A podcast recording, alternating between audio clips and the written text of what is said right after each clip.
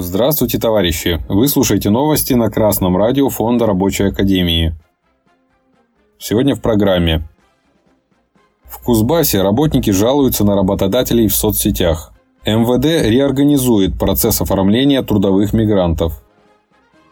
27 ноября электронная газета новокузнецк.су опубликовала заметку о том, что на разрезе Инской задерживают заработную плату – Эту информацию корреспонденты взяли из соцсетей, где жительница Кузбасса пожаловалась на работодателя. В статье отмечается, что этот работодатель систематически задерживает зарплаты. Работница написала, что из-за этих задержек она была вынуждена искать другую работу. Теперь ей не отдают расчетные листки по заработной плате. Летом 2020 года фирма была признана банкротом. На разрезе введено конкурсное производство. Действительно, можно найти новое место работы, тем более, что предприятие находится в состоянии банкротства. Но можно и нужно идти другим путем. Этот путь можно назвать борьба рабочих за общие интересы. Большинство собственников предприятий в России не стремятся развивать производство. Зачем им покупать новое оборудование, снижать издержки производства, тратить деньги на повышение квалификации рабочих если они могут увеличить эксплуатацию рабочих на своем разрезе. Они имеют такую возможность, поскольку рабочие отказываются бороться за свои интересы. Рабочие согласны получать мизерную зарплату в обмен на подработки. Они согласны работать в опасных условиях труда ради экономии средств, которая идет в карман собственника.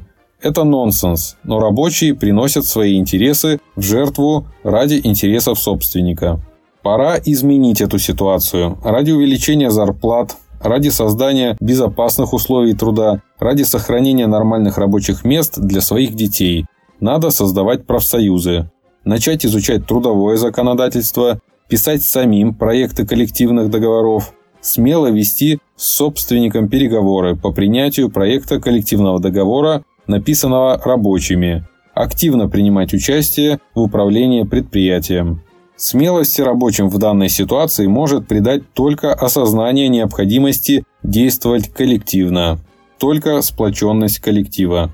Обращайтесь за помощью к активистам Рабочей партии России.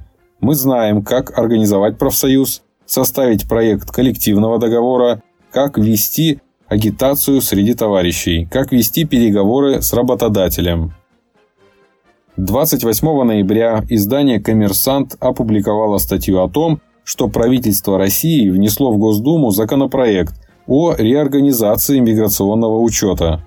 Чиновники хотят упростить предоставление госуслуг. Реорганизация коснется в первую очередь въезда мигрантов из безвизовых стран для работы. Это порядка полутора миллионов человек в год.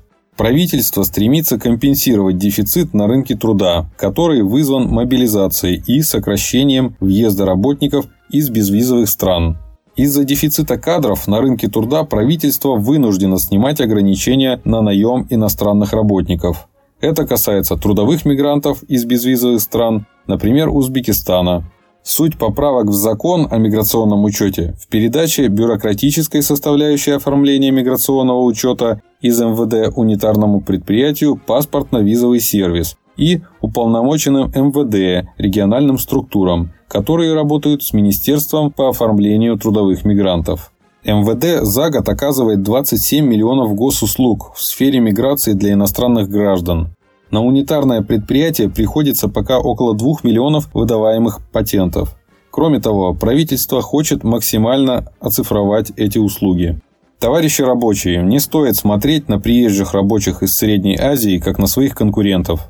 У русского рабочего больше общих интересов с рабочим узбеком или киргизом, чем с русским богачом, собственником завода. Первый общий интерес – это борьба за повышение зарплаты, до такого уровня, чтобы не пришлось клянчить подработку у начальника. Второй интерес – это создание безопасных условий труда. Третий – это сокращение рабочего дня до 6 часов.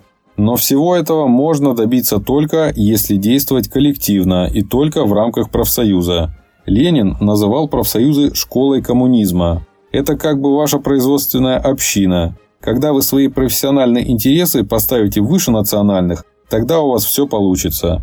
Тогда работодатель не сможет обмануть и поделить вас на враждующие группировки.